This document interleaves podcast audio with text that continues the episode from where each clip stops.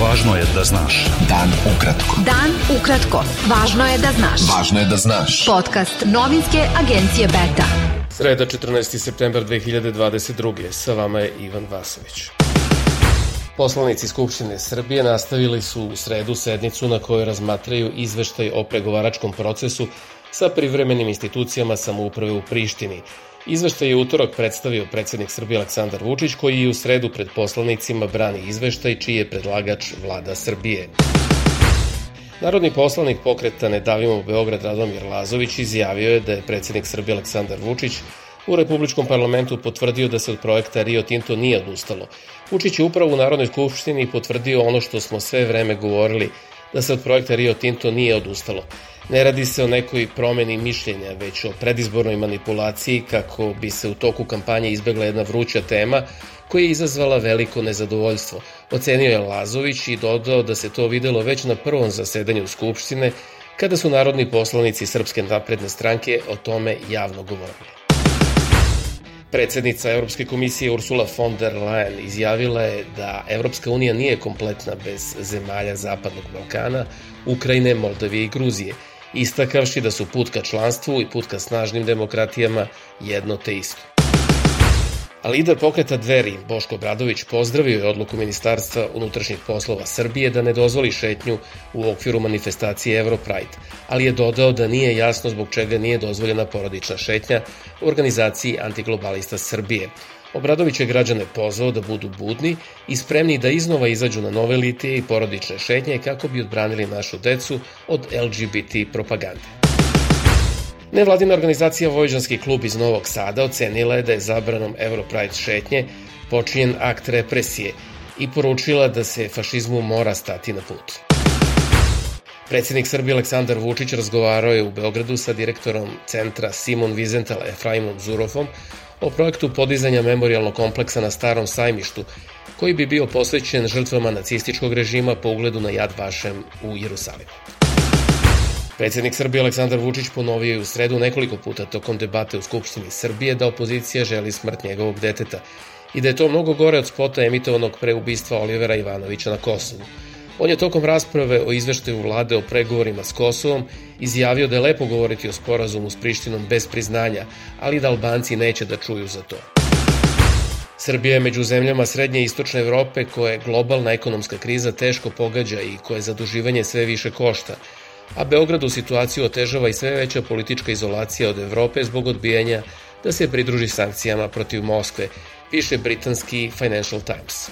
List piše da se Srbija obratila Međunarodnom monetarnom fondu i Ujedinjenim Arapskim Emiratima da joj pomognu da se izbori sa sve većim troškovima zaduživanja, što je samo jedan od primera uticaja sve većih kamatnih stopa i ekonomske krize na manje razvijene evropske privrede.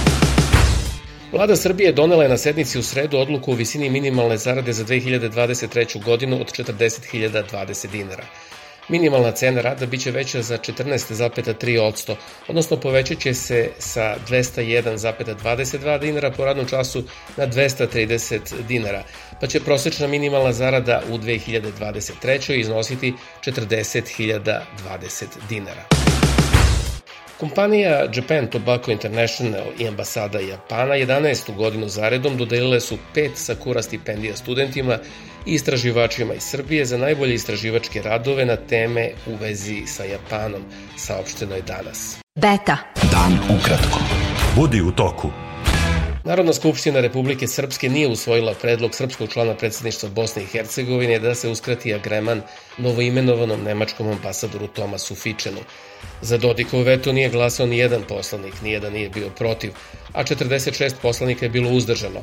Parlament je s 46 glasova stranaka vladajuće većine osudio rezoluciju Nemačkog Bundestaga o Bosni i Hercegovini, koja je, kako su ocenili, usmerena protiv srpskog naroda i kojom je negirano postojanje Republike Srpske. Poslanici opozicije nisu prisustovali posebnoj sednici Narodne skupštine Republike Srpske. Ministarstvo spolnih poslova Bosne i Hercegovine u sredu je uputilo demarš Hrvatskoj zbog izjave predsednika Zorana Milanovića da se u Srebrenici nije dogodio genocid. Milanovićev kabinet odbacio je da je hrvatski predsednik izrekao takvu izjavu. To je laž, laži ne želimo komentarisati odgovorene agenciji HINA iz kabineta predsednika Hrvatske.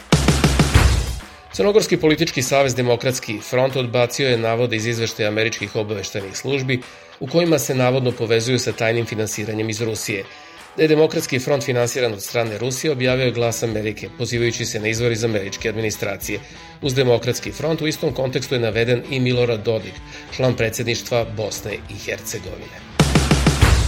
Predsednik Hrvatske Zoran Milanović ponovio je u razgovoru s crnogorskim ministrom spolnih poslova Rankom Krivokapićem snažnu hrvatsku podršku u modernoj Crnoj Gori i naglasio da njeni pregovori sa Europskom unijom ne mogu da budu talac odnosa u regionu. Američke vlasti saopštile su da su otvorile fond u Švajcarskoj za upravljanje imovinom Centralne banke Afganistana vrednom 3,5 milijardi dolara. Ta imovina je zamrznuta u SAD od kada su talibani preuzeli vlast.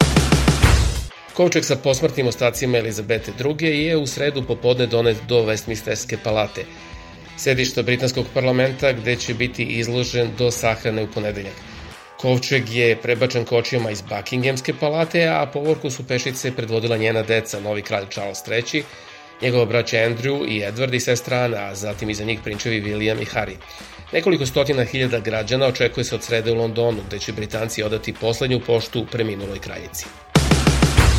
Nemačka država je prodala preostale akcije koje je posjedovala u aviogrupi Lufthansa u kojoj je ušla sa 20% akcija 2020. godine, tokom plana ekonomskog spasavanja od pandemije koronavirusa. Kompanija Air France objavila je da za petak otkazuje 55% letova na kratkim i srednjim linijama i 10% dugolinijskih zbog štrajka francuskih kontrolora leta. Legenda jugoslovenske i srpske košarke Dejan Bodiroga, novi je predsednik Euroligije, objavila je u sredu ta organizacija. Bio to pregled vesti za 14. septembar. Sa vama je bio Ivan Vasović. Pratite nas i sutra. Prijetno. Pratite nas na portalu beta.rs i društvenim mrežama. Važno je da znaš. Dan ukratko. Podcast novinske agencije Beta.